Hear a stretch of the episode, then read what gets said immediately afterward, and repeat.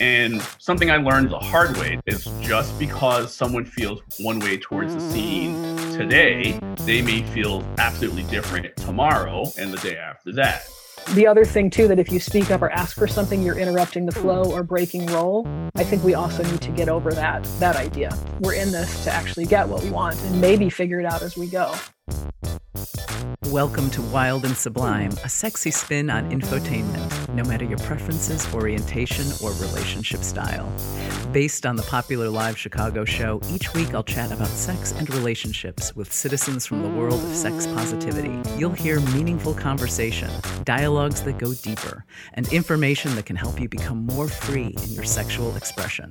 I'm sex educator Karen Yates. Today, our panel examines exactly what to say during a kink scene. Plus, a storyteller recounts a delicious tale from the Pride Parade. Keep listening.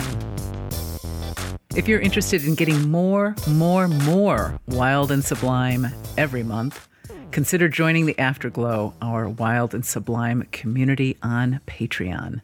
All members receive the Creator Notes, my weekly unedited thoughts on each podcast episode.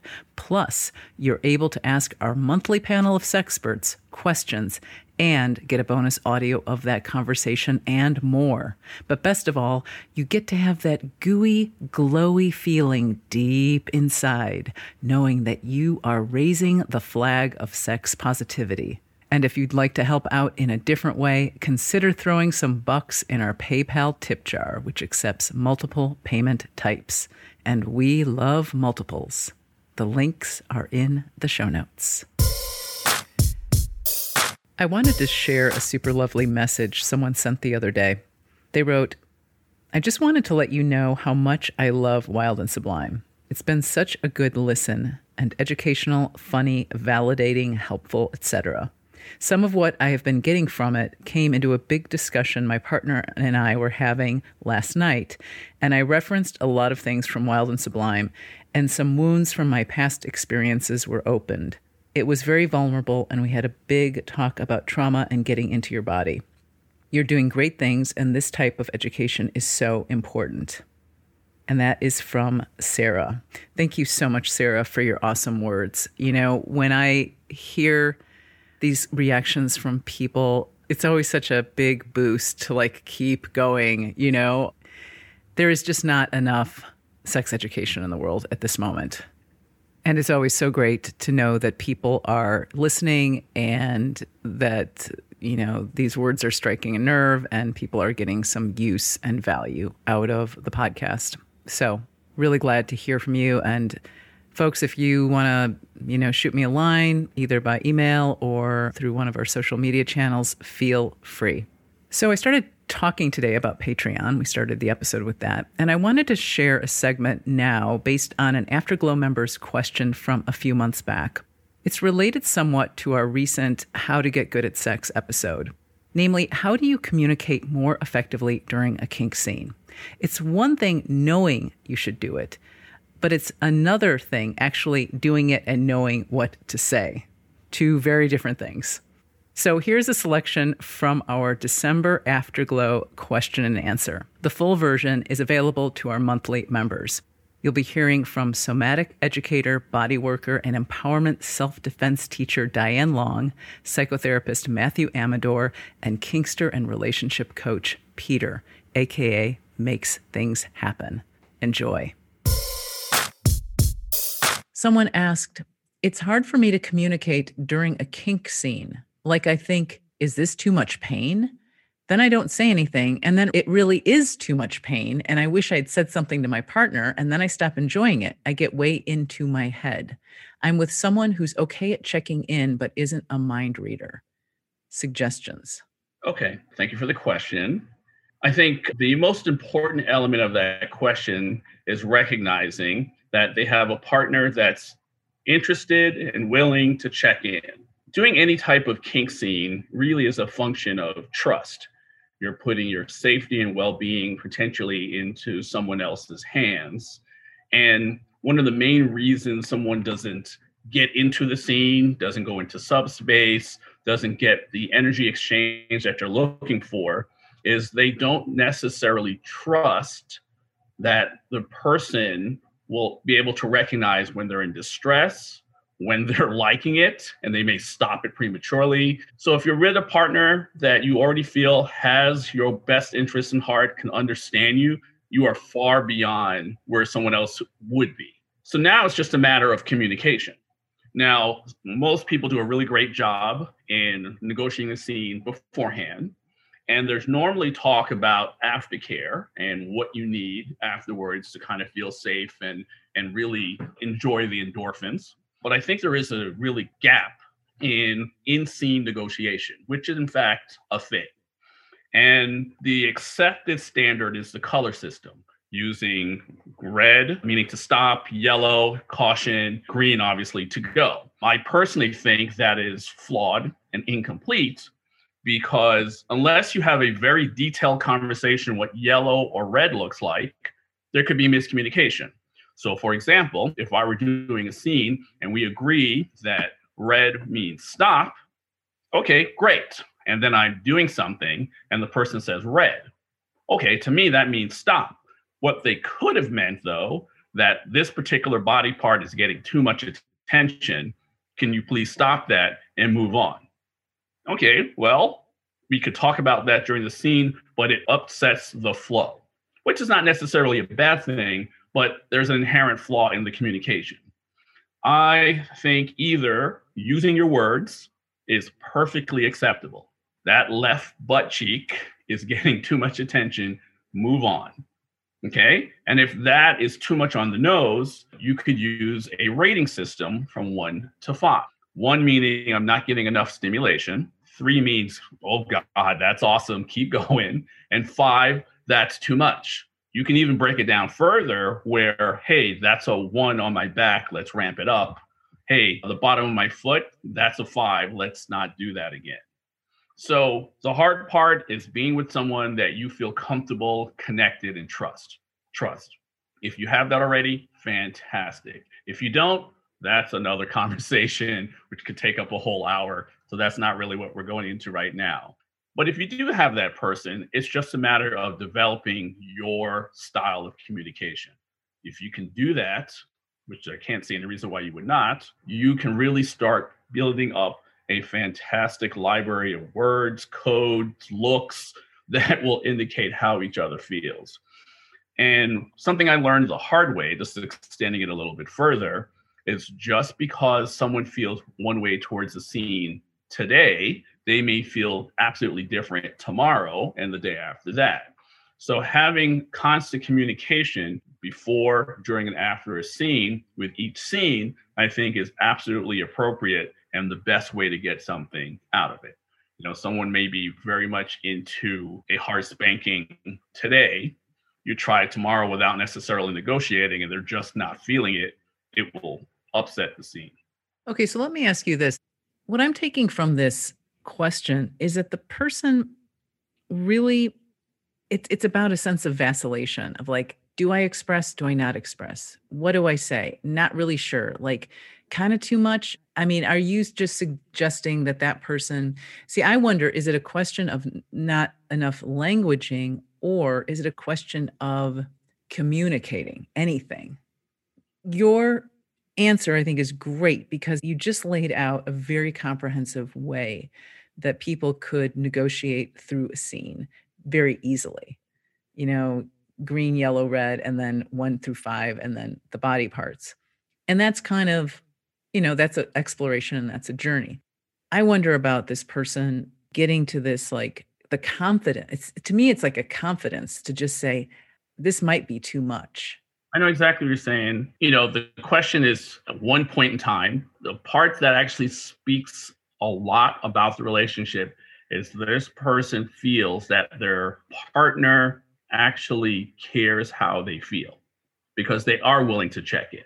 All right. So, to, order to say that about their partner, there has to be a history where they communicate, where they negotiate, where there is some level of trust that's been established. Now, if they haven't gotten to the point where they've discussed in scene uh, negotiation, that's just one more thing that needs to be talked about. But based on what I information I have on this question, because if it was pickup play, I think my answer would be similar, but a couple other caveats. But if this is an established relationship and there is history there, it's a matter of developing the communication style that works for both of them. That's what I read from that question. Okay. Diana Matthew. Uh, I can share from that question. So what what stood out right away is just, you know, one of the most common myths or misinformation about sex is this idea that our partners are supposed to be able to know what we want and to read our bodies. And I think with kink, you know, there's there's some energetics that get developed along that, along with other kinds of body work where you are reading cues of breath and muscle tension and all these things. But I think it's really important to demystify that early and really set up practices where you're actually getting a sense of each other's bodies. And a lot of times that means somebody's getting a sense of their own body in a way that they maybe never have before. And I think kink does that for a lot of folks. And so I'm big into, you know, taste tests. I do show and tells. I have somebody, you know, show me their favorite toys and tell me how they like them to be used, you know, and play with things and then get that rating system. I think having shortcuts that work for you. I agree that red, yellow, and green can be limiting, but I'm a big fan of something that's really accessible. And so I think about my my go zone, my slow zone, and my stop zone. And like, does red mean full stop? And does yellow mean slow down and check in a little bit more? Right. When I ask people how they're doing and they say, I don't know, I tell people, hear the no and I don't know. Do you need more time? Do you need more space? Do you need more trust? There's something there that needs to happen. But so having shortcuts that work for you, whether it's numbers or red, yellow, green or a safe word or whatever that is. But even before that, just building the practices of actually figuring out how you like to play, right? Some people want really intense sensation early because it gets them boom right out of their heads and into their bodies. Some people want more of a warm up, and that can also really change over time. And so, actually, for me, like really eroticizing the communication and giving a lot of permission for that. And so, if somebody who's topping is like, good job, good job asking for what you want, thanks for letting me know, like really encouraging that, giving a lot of permission for that, setting up practices to do that. The other thing, too, that if you speak up or ask for something, you're interrupting the flow or breaking role I think we also need to get over that that idea that actually we're in this to actually get what we want and maybe figure it out as we go. So I, I, think just really eroticizing the communication more and also reinforcing how good it feels. And I will coach people to say, I like this and here's why and here's how I know, right? Whether they're doing it to me or I'm doing it to them because it's reinforcing and growing what feels good. Awesome. Matthew. Yeah, one thing that sticks out to me is that they uh, definitely seem like they're a lot in their head and less in their body during these scenes. So it made me curious about how anxiety can play a part in sex and with kink particularly. And it made me wonder if maybe this could be something where could they benefit from renegotiating the, the structure of this play? Like, is this a little too hardcore Dom for them? Is that maybe advanced Dom studies and they just need more of like, you know, like a Dom 101 type of session right now? Could they benefit from having a postmortem afterwards and actually saying, like, okay, now let's actually dissect what happened. Let's go ahead and just have honest, critical feedback. How can we make this better for next time? How can we collaborate on this? Like, as much as I want you to be a Dom and I'm going to be a sub, can there be some collaboration here so that exactly what both Peter and Diane were talking about, the trust can be there. The trust can be there so that you can speak up if it's allowed, or nonverbals if speech is not actually possible depending on what's going on. Right. Awesome. Thank you so much, Peter, Diane, and Matthew. For more information on Peter, Diane, and Matthew, go to our show notes. And did you know there is a transcript for every Wild and Sublime podcast episode? If you have a sexy friend that's hearing impaired, let them know. The transcript can be accessed by going to the episode on our website at wildandsublime.com. Wild and Sublime is also sponsored in part by our Sublime supporter, Chicago based Full Color Life Therapy. Therapy for all of you at fullcolorlifetherapy.com. If you would like to be a Sublime supporter, showcasing you and your business and supporting us at the same time, contact us at info at wildandsublime.com. We'll end this episode with a juicy tale from a Chicago summer gone by as storyteller Deb R. Lewis presents Blown at the Pride Parade from our December 2018 show. Enjoy. Screw hiking the whole rainbow fucking pride parade route in full leathers on that late June Sunday.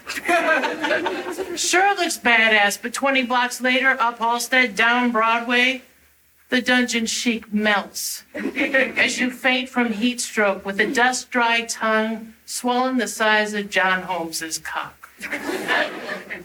Our first year not marching, Vivian and I still scorching through our five year scarlet honeymoon, crowd wove over beer soaked sidewalks. I wore my Doc Martens and leather vest. I was packing a dildo harness under my jeans. And Vivian delights in the interchangeability of size, color, and shape of my snap on tool. and she'd opted to make an immense red gel monster vein statement and for what the Pride Parade commemorates, which is June 28, 1969, cops raid the Stonewall Inn. Queer bars getting raided ain't nothing new. But when they club a stone butch for complaining about too tight handcuffs, she asked bystanding queers, why don't you guys do something? One queen after another refuses to go quietly into the paddy wagon. A crowd of queer malcontents start throwing pennies, bottles, rocks. They slash tires, try to flip the wagon. Cops hole up inside the Stonewall Inn for cover. So the queen set it on fire. All the 60s unrest and Stonewall still mark the first New York City cops ever retreated. Now, Vivian had locked a choke collar around my neck, spikes on the inside.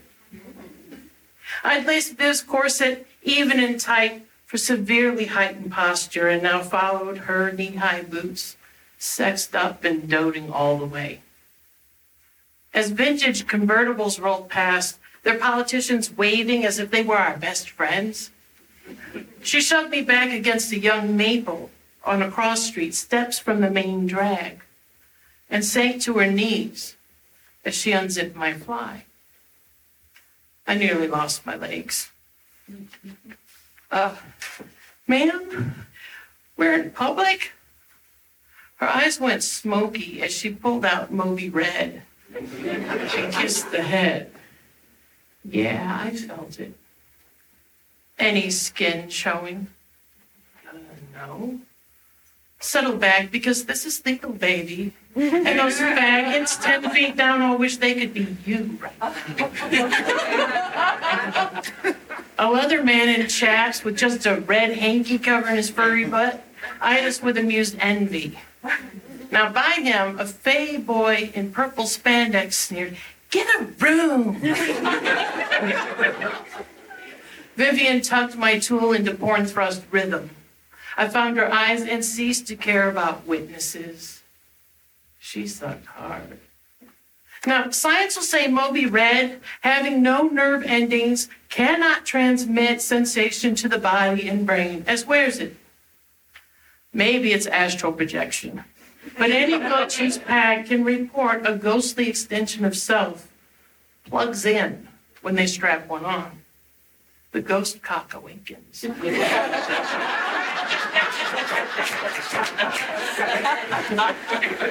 you know what I'm talking about. Once pleasure is spent and the harness comes off, the ghost cock remains, like the ghost of a wristwatch after you've taken it off. You still feel it. After its first visitation, the phantom cock comes and goes, with a mind of its own. Vivian opened her throat, swallowed my head, and my groin tightened like the hinge of a jackknife wanting to fold. The harness warmed against my clit. Sweat on the backs of my knees chilled. My body gushed like hot milk, shuddering against the tree on buckling legs. Vivian's lips relinquished my cock until the head dropped, heavy as a summer sausage, against my leg. And she stood, feel any less tense. Her arm slid round my neck. I notice you're not in any hurry to put yourself together. what could I do but feel her warmth and the light of the sun? I rested my arms on her curves, cum stoned and loving, smooching, tonguing. Sister, there ought to be a law. We broke to find the purple spandex fairy standing, hands on hips like a moral superhero.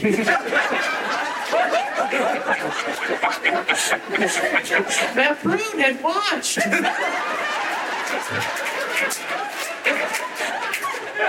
Vivian turned her corsetry on him, leaving my cock to open view, and I tucked away Moby Red and zipped up because that shit made me cold. and what law, pray tell, do you propose? She asked, menacing him with her decolletage. no queers kissing on street corners? No hand jobs at the manhole? He covered his mouth, glared, then averted his gaze as she continued.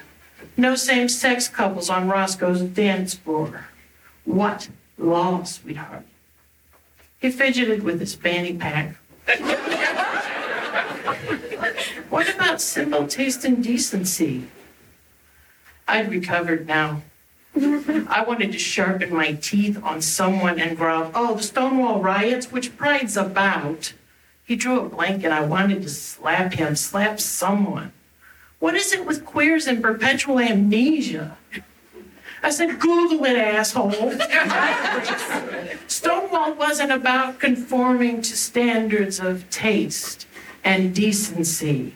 And since you don't know shit about it, how about a law says no fucking pride parade at all? Oh, it put me in a cruel mood when he didn't have an answer. I shoved his shoulder.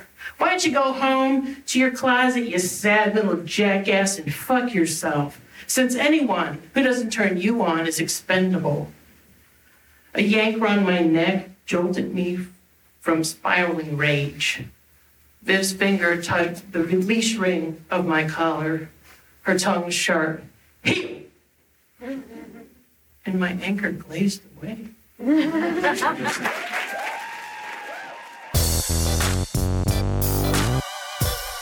Thank you for listening. If you know someone who might be interested in this episode, send it to them. Do you like what you heard?